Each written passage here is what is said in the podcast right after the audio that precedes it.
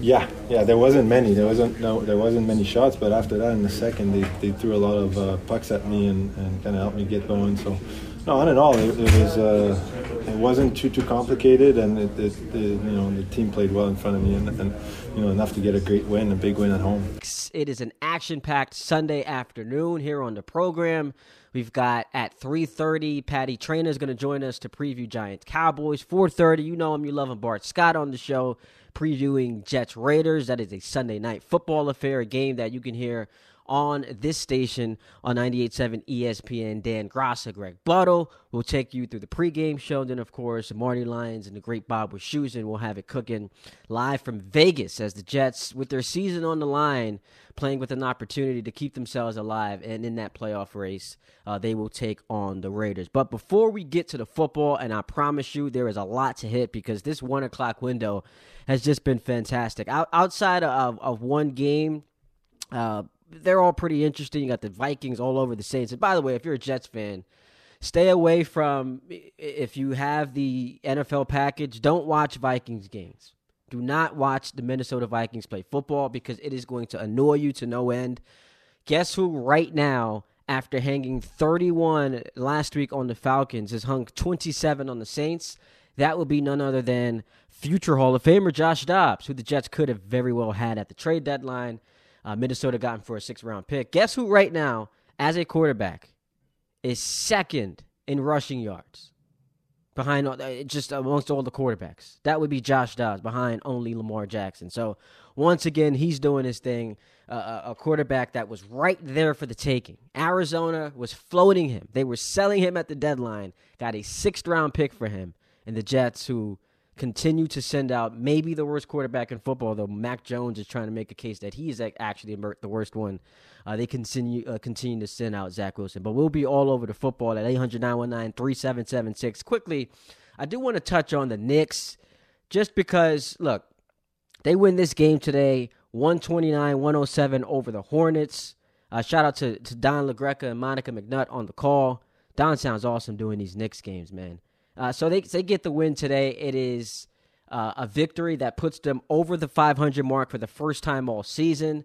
And five and four doesn't scream celebration, doesn't uh, scream parade, doesn't scream something you should be, you know, calling calling your friends and raving about. But when you consider they've played one of the toughest schedules to start the year, you'd absolutely take it. And in those first couple games, know, something was off about this team, right? Like Randle didn't look like himself. We then learned he was dealing with some ankle soreness uh, because of the surgery he had this past offseason. And since then, he's kind of found his form.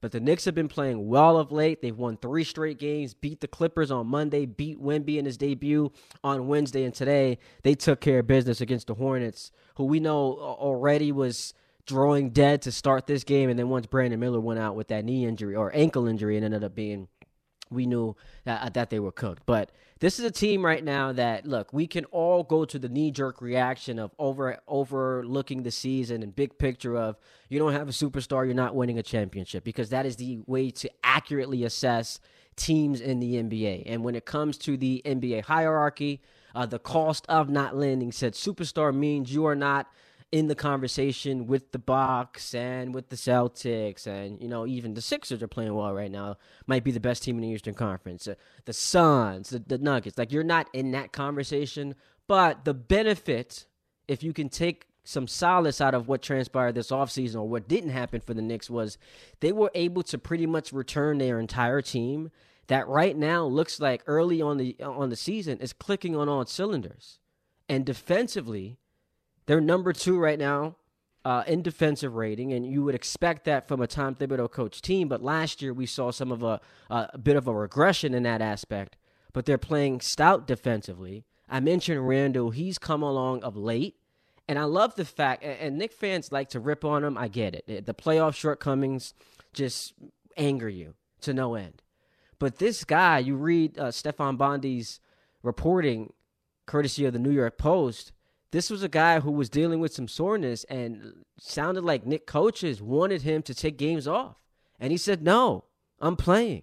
which is something you have to respect. And it's a little sad that uh, guys playing basketball, we've come to now praise them for it. But considering where the NBA is and they've got to institute rules to get guys to actually want to be out there on the floor, the fact that Randle every single game is showing up, not making excuses, not complaining, dealing with the, the, the ramifications of the injury from last year, I give him a lot of credit for, man. I, I, I give him a lot of respect for that and and today started off the game well. He finished uh, with 23 points, five rebounds, five assists. And early on, it's like you watch these Sunday matinee games, these early starts, you expect the team to come out a little dysfunctional, lethargic. And that was not the case for the Knicks. Uh, they came out firing. Jalen Brunson cooking today, Thir- 13 first quarter points. And he got it. He got it rolling for the Knick offense. But the person I really want to highlight is R.J. Barrett. Because look, you guys know if you've listened to me, I have been a harsh critic.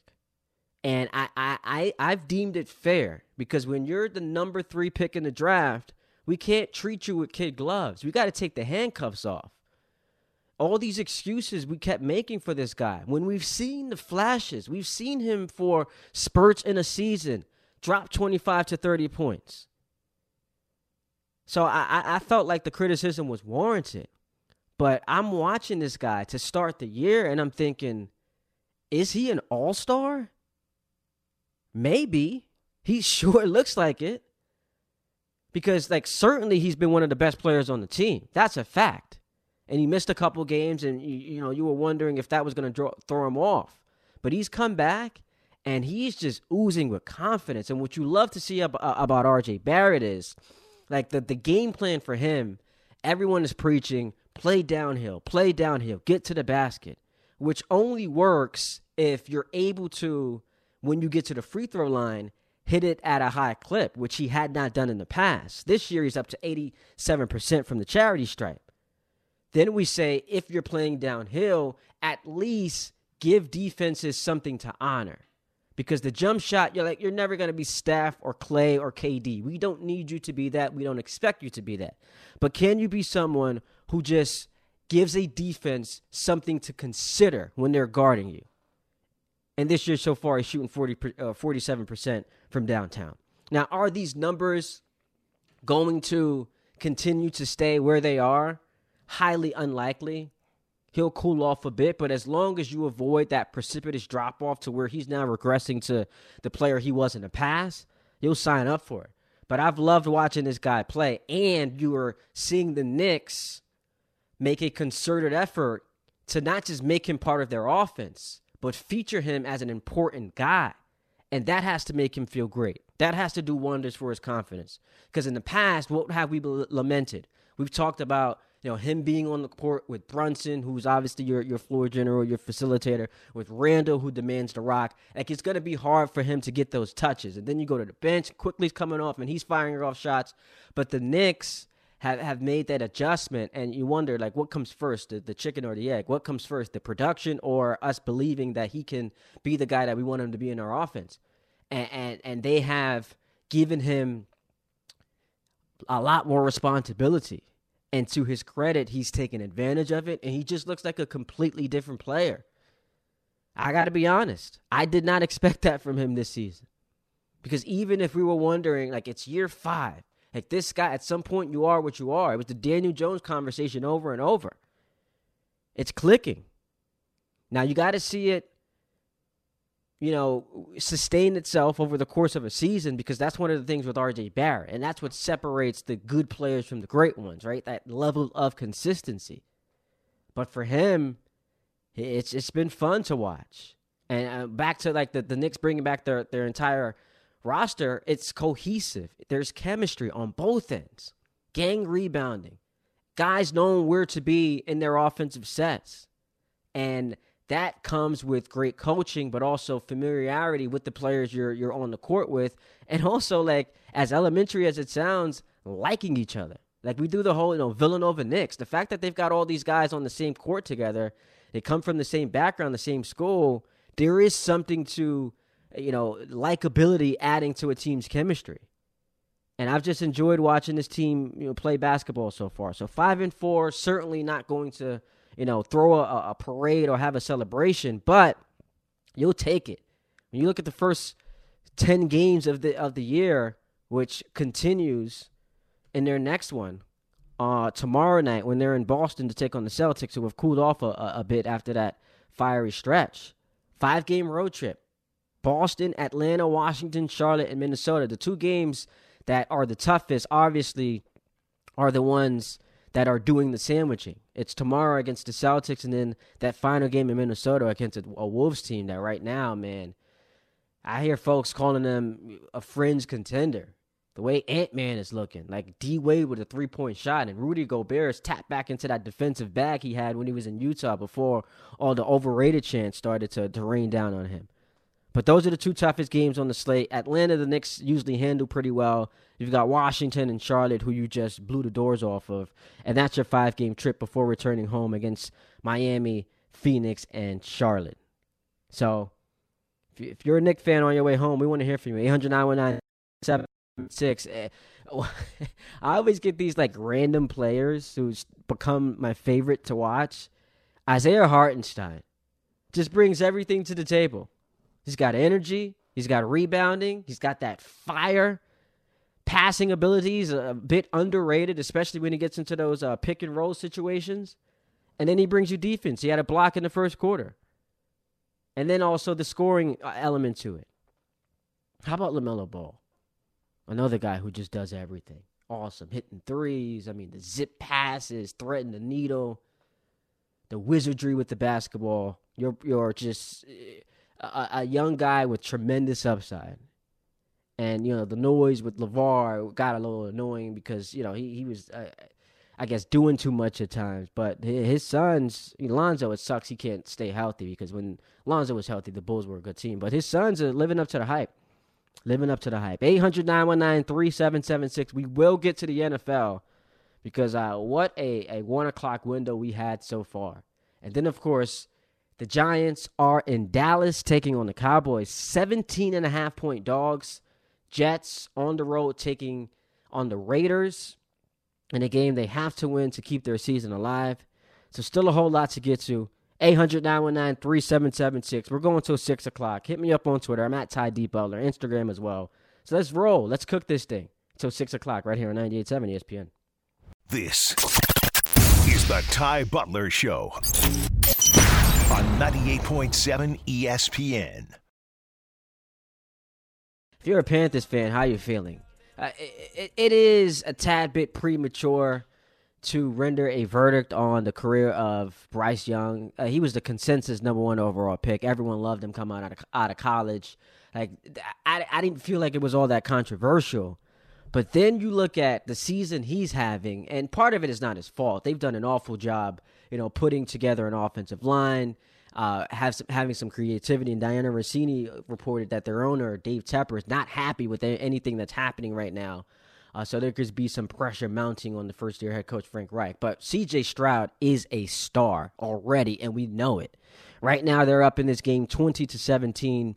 Uh, Bengals were down by 10, but just scored a touchdown. So that's going to be a fun one in the fourth quarter. 10 seconds left in the third. But CJ Stroud, again, 260 through the air, one touchdown. And the key is that he's not turning the ball over. At least today, coming into the game, hadn't been turning the ball over. He had a bad red zone fumbled snap that cost him three points. But you look up, man, and the Texans with a chance to get to five and four, uh, and this would be a fantastic win. It's just an incredible win coming off of what we saw last week and that heroic uh, victory against the Buccaneers, where C.J. Stroud, um, you know, drove them down the field for a game-winning touchdown. It's just been awesome to watch him and to play.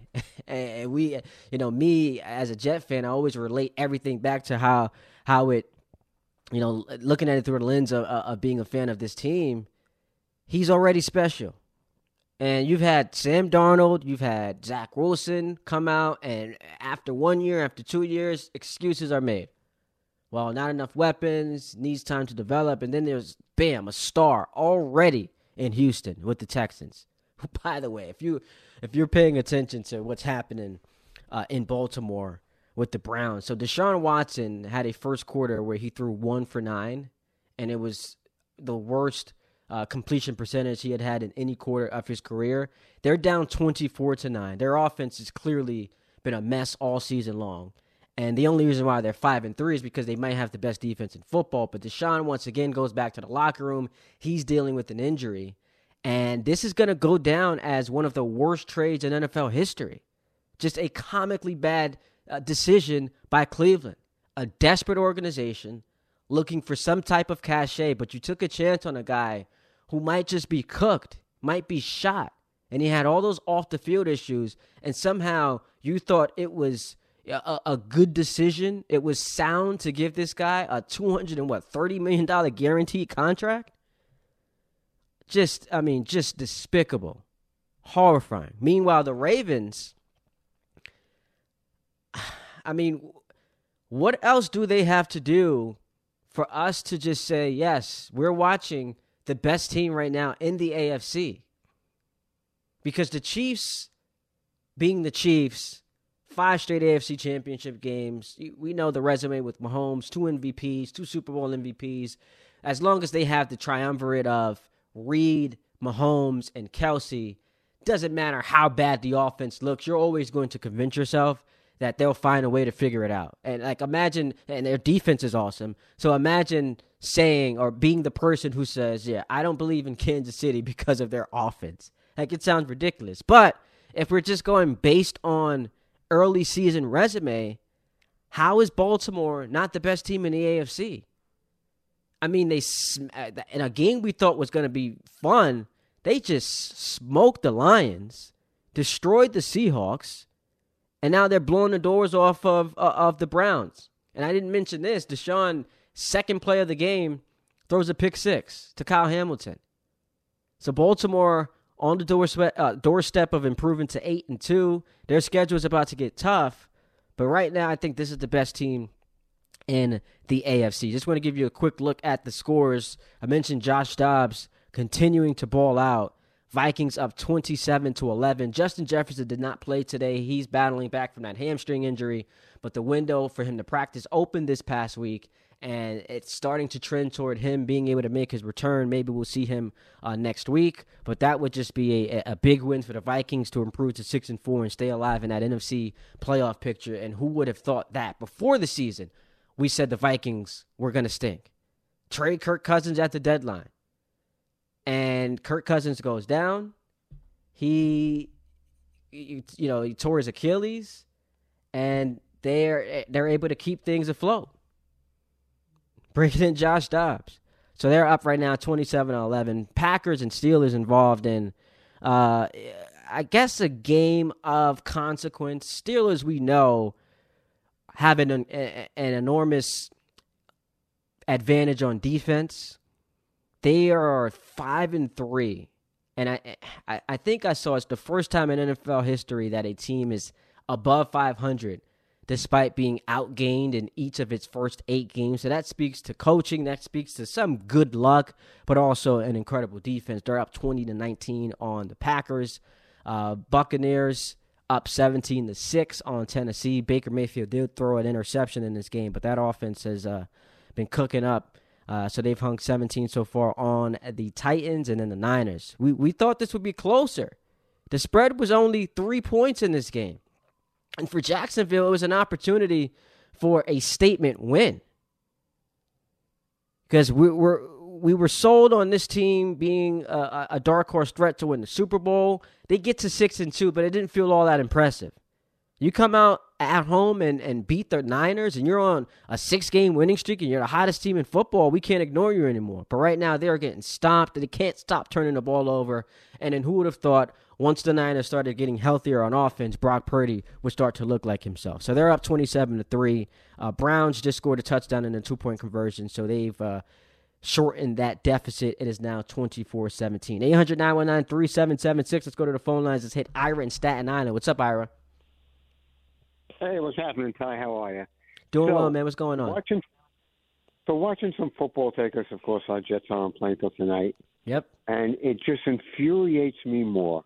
You're just talking about quarterbacks. I'm I'm I'm popping on the Steeler Packer game, and I'm watching these two young quarterbacks, mm-hmm. and both of these teams just marching up and down the field. And you look at some of the other games. Look what Stroud. He got off to an early lead. I know Cincinnati's coming back. Yep. And you know what? Even if we beat the Raiders tonight, what do we look at what we're asking for our quarterback to do? We're just asking him not to mess it up. We're not talking about him moving and and, and throwing for 300 yards. Just don't make a mistake and let the defense win games. How sad is that? And It's- I I found out from somebody today that the Jets they were they talked to Carson Wentz Yeah. before he signed, and Yep. they didn't ta- they didn't go after him. Yeah, Dianna I Russini had that. Dianna Russini had a report yesterday uh, where she stated that, barring a disaster, they're not planning to bench uh, quarterback Zach Wilson, which is hilarious because, uh, barring a disaster, did you not watch the Giant game? Did you not watch the game on Monday Night Football against the Chargers? Uh, but Ian, Ian Rapoport followed up today by saying the Jets were indeed contacted by Carson Wentz's camp to see if they wanted to sign him after that loss against uh, Las Vegas or Los Angeles on Monday, he was on their short list, but they said no, they were going to stay with Zach. It, it, it's mind-boggling. I, I just I, I just don't understand it, and and I see Siemian put out that Boyle's a number two. Siemian's not dressing.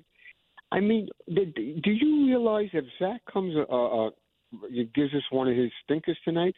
Do you know the outcry from the fan base? Yeah. I mean, it's been bad already.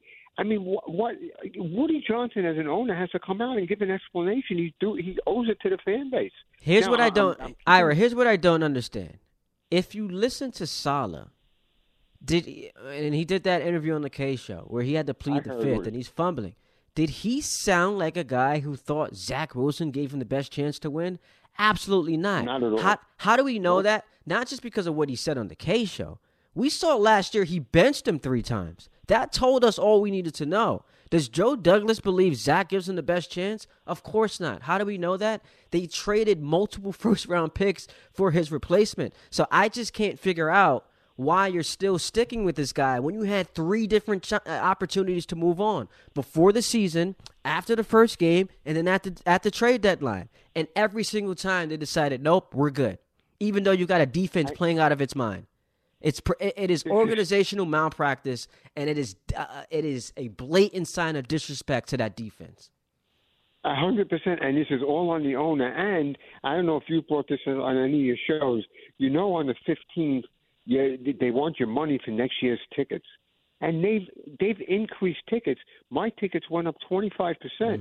Now, it, it, I'm not crying the blues here. If I don't, you know, I'm, nobody's forcing me to buy them. Of course, I I, I am going to renew them. But where did they come off? Jacking up twenty five percent, and this team's falling Yeah. apart. And they can't even find ways to kick a field goal during the game. Yeah, man. I, look, I appreciate the call, Ira. I'll be thinking of you tonight watching the game. I was listening to uh, Jimmy Traina's podcast a couple months ago, and Charles Barkley thought uh, brought up what I thought was an excellent, an excellent idea. Teams should not be allowed to raise ticket prices if you either finish under 500 and or you miss the playoffs. That should be a rule, and I think it would incentivize you know teams to go more out and not tank and, and, and try their best to actually put a representable product on the court and on the floor on the field, whatever the case may be, given the sport or the ice in the NHL. 800 919 3776. I see the phone calls coming in. We will get to you, but coming up next, we've got to go to um, Dallas and talk to Patty Traina, who covers the Giants, preview this game. I got a whole lot of questions for her just because the season is over, but is there still something to play for when it comes to this Giants football team? So we'll get into that next with Patty Traina right here on 98.7 ESPN. This is the Ty Butler Show on 98.7 ESPN. Giants in Dallas to take on the Cowboys. We go to the phone lines to bring in a very special guest. She's a publisher and writer for GiantsCountry.com and also does awesome work for Sports Illustrated. And she is Patty Traina. Hello, Patty. How you doing today? Hi, I'm doing well. Thanks for having me.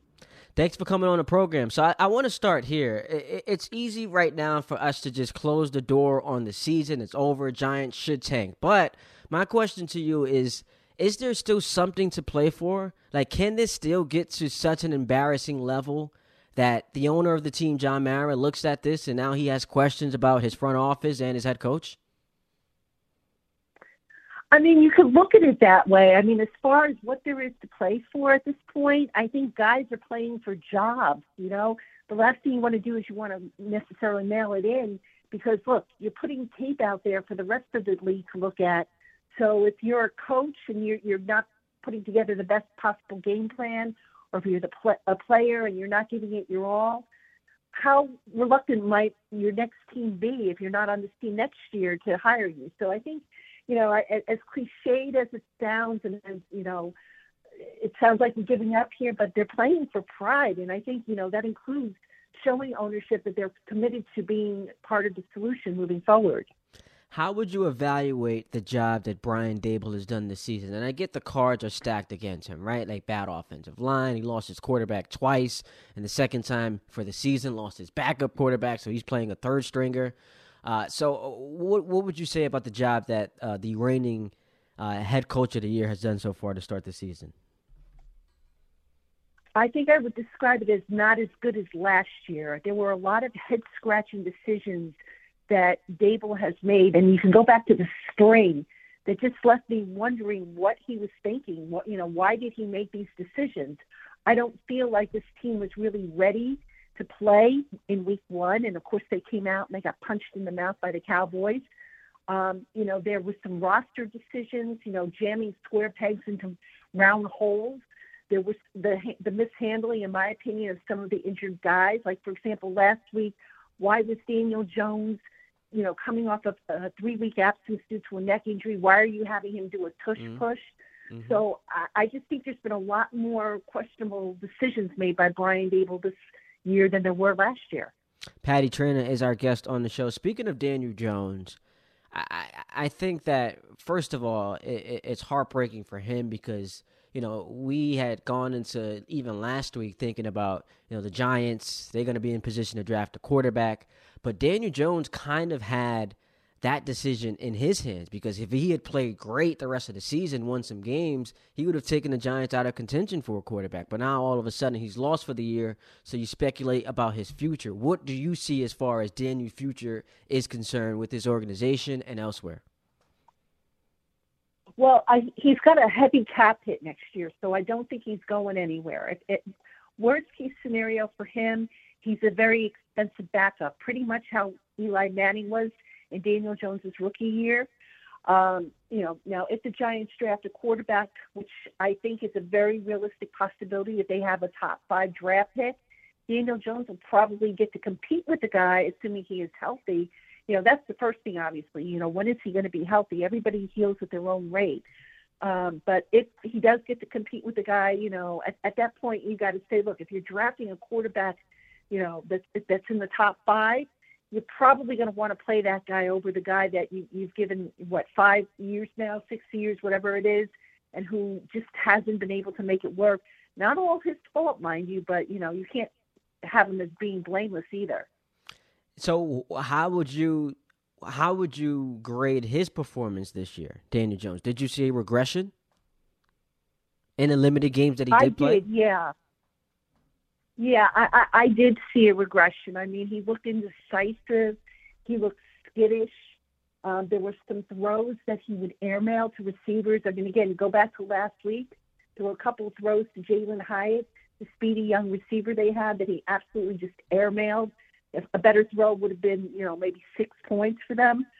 So yeah, there there definitely have, has been some regression with Daniel Jones. Now again, you're playing behind an offensive line that's been very leaky with its pass protection. But that being said, you've got to be able to process faster if you're a quarterback. You know, because there are things that you know a quarterback can do to kind of mitigate some of the the leakiness on the offensive line, and then there's some things that you know you just have to roll with the punches. But look, I credit Daniel Jones he he never put his head down. He always worked hard. He tried to make it work, and I don't think it just has worked out for him.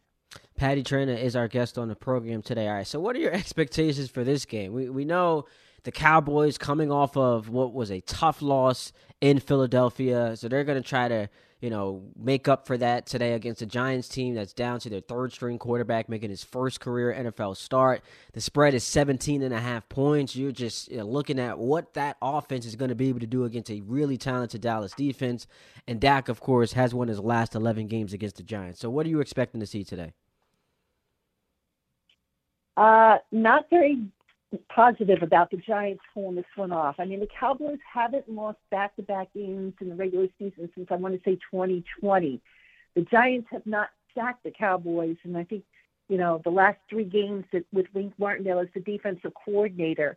Um, the Giants, you know, you can look at it and say, well, you know, they're a wounded animal. They're going to come out fighting, but you know, at this point, I think they're just struggling to stay afloat, keep their head above water here, and you know, I'd like to see a more competitive game than than we had in week one. I do think they'll, you know, score some points. I don't think it'll be many points. I would be pleasantly surprised if they upset the Cowboys, but I just don't see it.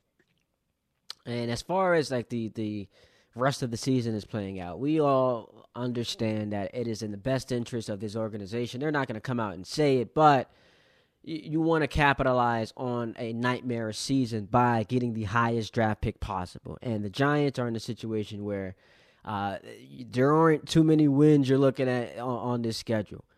But with Tyrod Taylor coming back, maybe that can change. I, is he going to get his job back when he becomes healthy? If he is deemed healthy, I think he will take over. You know, unless Tommy DeVito lights it up so I think yes, you've got to say, okay, you know what, Tyrod, I think has looked the best out of the quarterbacks so far that have played for the Giants. So you got to give some serious thought about giving him the job back. Now, I don't know. Tyrod's got, I think, three more weeks to be on IR before he's eligible. But if he has uh, broken ribs, and I don't know for a fact that that's what he has, but that's what I suspect he has. I don't know how smart it would be to put him back there behind a, a leaky offensive line where he could potentially, you know, do more damage to his ribs. And my last question for you, we're talking to Patty Traina here, is um, so with this team going forward, you know, Saquon Barkley, that's going to be a big question in the future. You know, what does his contract situation look like? I thought they should have traded him at the deadline because it didn't come across to me that they were interested in getting into a long term marriage with him. Do you see him getting that long term extension that he that he coveted last year, or or is this pretty much going to be the end of the road for him? I could see it potentially being the end of the road for him. I mean, look, he's been here since what 2018, and they haven't really won with him in the lineup. Now I know he's had injury issues. Um, he's another year older. He had another lower body injury this year. I would be very surprised if the Giants give him a big money deal a long-term deal? You know, do they maybe look to give him, you know, to offer him two years with an out after one, possibly? But you know, at that at that point, you got to say to yourself, okay, what's our priority here? Do we, you know, if we're bringing in a new quarterback, do we focus on the offensive line, building that up? Do we focus on the defense? What do we focus on? I don't know. To me, running back, you know, I, I could see the value of the position, but I also think it could be a, a bit of a luxury when you have so many needs you've got to fill. She does an excellent job covering the Giants for GiantsCountry.com and Sports Illustrated. Hit her up on Twitter at Patricia underscore Traina. Uh, thank you for joining the program today. Enjoy the game. We really appreciate you. Thank you for having me. 800 919 3776. We will get back to your phone calls. Bart Scott's going to join us at 4:30. Big Jets game on the docket tonight. Sunday night football, second consecutive uh, nationally televised primetime game for the New York Jets, for better or for worse. And we'll see if they show up tonight. So that's going to be a fun conversation to have with Bart. But we want to talk to you. 800 919 3776. Hit me up on Twitter, Ty D Butler, Instagram as well. Week 10 is here. We're having some fun right here on 98.7 ESPN. Right now, and that AFC North title is looking like it's going to be one that they can just dream of, but it's not going to happen because the Ravens right now continue to look like, again, the best team in the AFC. They look like the best team in the AFC. The Chiefs get it just because of the status, just because we are conditioned to think that with Andy Reid, with Mahomes, and with Kelce, regardless of how that offense looks, especially because they have a stout defense. We're just going to give them the crown. But the Ravens, to me, have the best resume. They're up 24 17 on the Browns, who did lose Deshaun Watson in this game to injury once again. How about the Niners making a statement? Uh, Brock Purdy heard all that noise about Sam Darnold possibly taking his job. Uh, they're up 34 to 3. This wasn't all Brock Purdy. That defense has come to ball. Pur- Purdy has three touchdowns, but Lawrence, two interceptions, and they also got a fumble. So the defense of the San Francisco has forced turnovers three times on Jacksonville. They're up by 31 in that game. 20 to 6, Tampa Bay leads the Titans. Steelers up 4 on the Packers. That's 4 minutes left in that game. Once again, the Steelers first 8 games of the year outgained in every game and so far they are above 500, which has never happened in NFL history. Vikings up 27 to 19. Derek Carr went out with an injury. In came Jameis Winston. He throws a touchdown pass, so they've made things interesting late in the fourth quarter. And once again, Texans up 10 on the Browns, uh, on the Bengals, I should say. 800 919 3776. Let's go to Spike in St. Pete. He joins us on the program. What's up, Spike? Nice to get you to, uh, twice in, in two days. I'll just real quick on the basketball. The football, we'll see what happens. Uh, so the Knicks will uh, beat teams below them, equal to them. They're, they're top three in defense so far. They're a very low turnover team. Uh, now listen, uh, uh, uh, what's his name? Um, Rozier was out for Charlotte. Now yeah. they're not a good team. And they lost coaching. and they lost Brandon Miller early in the first no, quarter I, because of the ankle injury. I, I got it. Rozier played at Louisville with uh, Montrezl Harrell. They were a pretty tough team. Then Rozier's a scorer. You know, he's just he could put the ball in the bucket. Remember Steve Clifford coaching at Adelphi? That's that's how long ago that had to be early '90s. And also, when I recall, before you took uh, the Giant. Uh, uh, inside person, the lady uh, Ira's been calling since early '90s. Uh, and I feel for him. You hear it in his voice. You, you just do. You know, you hear it in his voice. Uh, he's ultra optimistic, and then they just beat it out of you. I it's don't painful. understand. I it's, you think... know what it is, Spike? It's a toxic relationship. We show up every single Sunday, yeah. ready, motivated, talking ourselves into being optimistic, only to be let down. And this year, what? you had every reason to believe they were not just going to be a good team, but could be a contender. And the quarterback goes down four plays into the season, and it's just been the same old mess that we, we watched the same the same game they played on Monday night. We we saw that every week last year, yeah, which is why it yeah. sucks. It's tough, and and you know I'm very friendly with Buddha and Jose, and uh, you know. Uh, the Joe Douglas thing, uh, he got himself a five or six year contract. He was an offensive lineman. Uh, it was okay. And uh, you could get all the all pro safeties, and I think uh, Sauce is a, seems like a great kid, but he's not playing as well this year as he did last year for whatever reason. He's still very good, you know. And no, just, I, I I disagree with that. They're not throwing at him. Sauce, Sauce No, has been okay. tremendous. Well, well, He's grading out tremendous. learn- They just don't throw to him. I'm trying to learn more about football, and I'm looking at these analytics and trying to figure it out. So I stand corrected if I'm not viewing them uh, properly. I look at the basketball analytics, and you, and your point on R.J. Barrett, and again with Jose, you know, we have a little clique amongst us. We talk amongst each others, and we love to break down the games with Larry and Gordon. But but the truth is, with with the Knicks, uh, their uh, R.J. Barrett changed his shot he, I won't go technically. You played ball, so you've noticed it. He he is more aggressive, uh, going downhill. He, he's probably top ten in the NBA, getting to the free throw line last year, shooting seventy one percent. You shoot eighty percent, seventy eight, eighty. Look, LeBron and Dwyane Wade, two of my all time favorite players ever, ever, were under eighty percent free throw shooters lifetime, and and they're they're mere mortals in this game. I mean, LeBron so out tonight, by the way, with the calf injury against the Blazers, so he's not going to play. Yeah, Out? yeah, he's he's not going to play tonight. He, he he hurt his calf in that Suns game, and he still found a way to finish it. Scored 32, Yeah. uh, 11, and six, and helped them win. I appreciate the call, Spike. I got to run, but. good.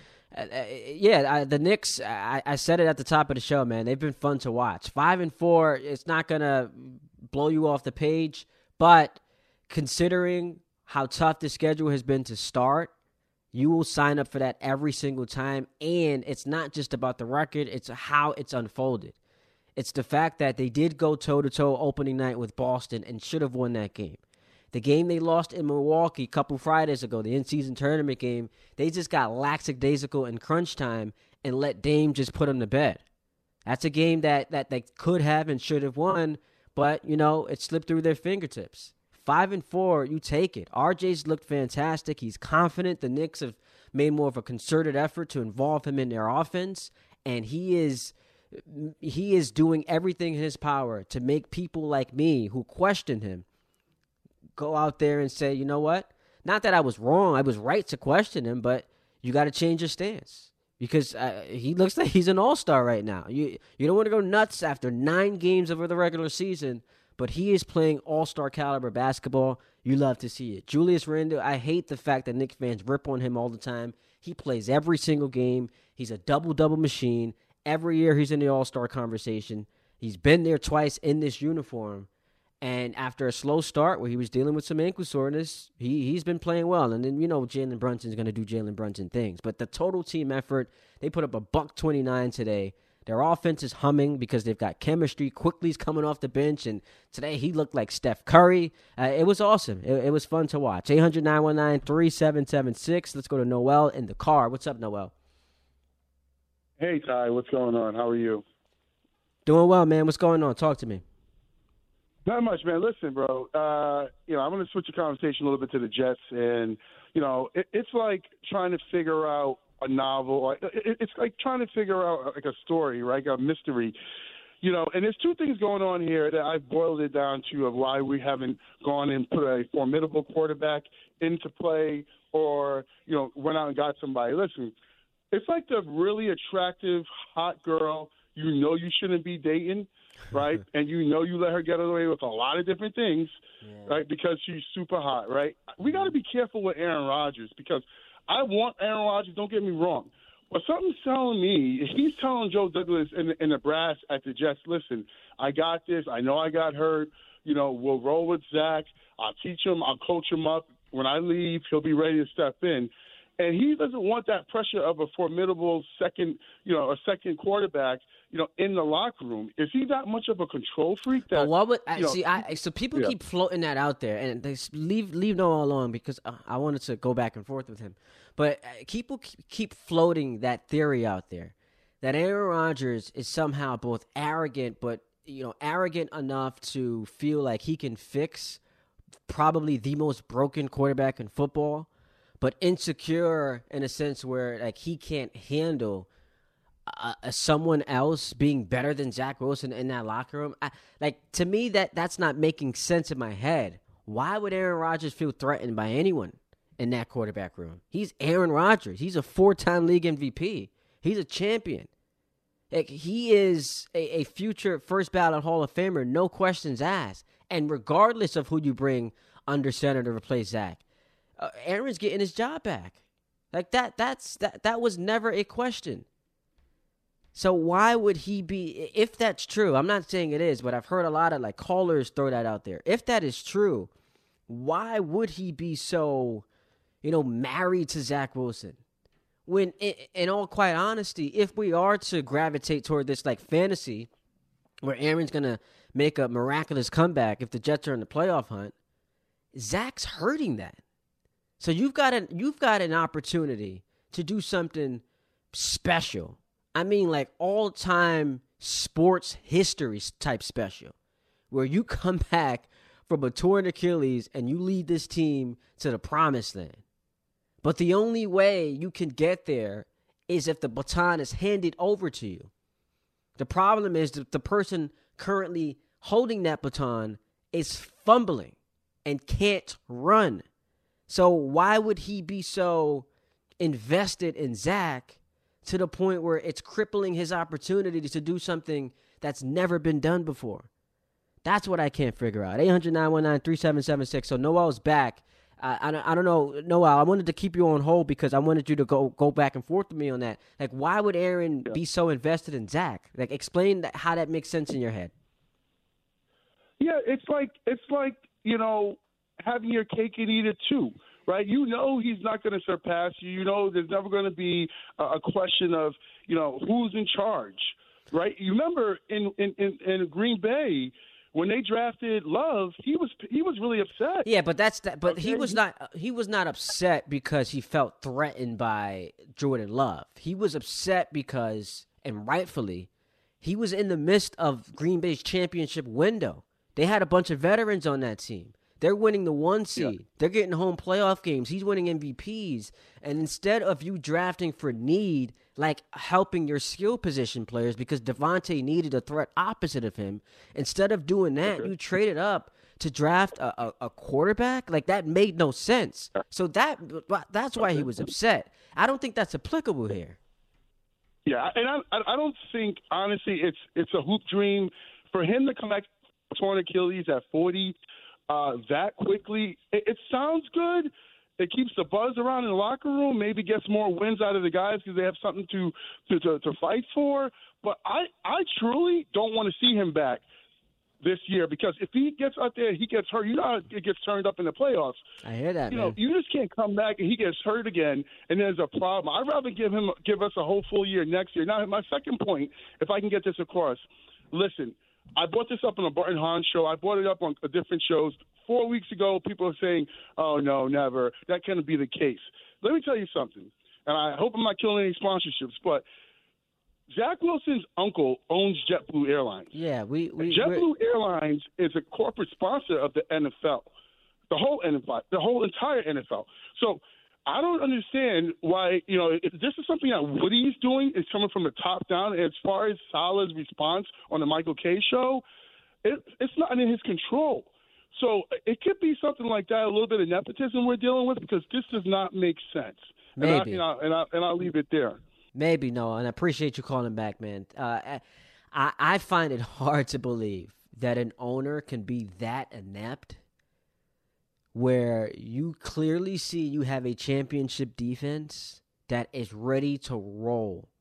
You have a locker room that is on the brink of being fractured because for the second straight season, they could make the playoffs, but the problem is they don't have anyone at quarterback who's capable of simply putting points on the board.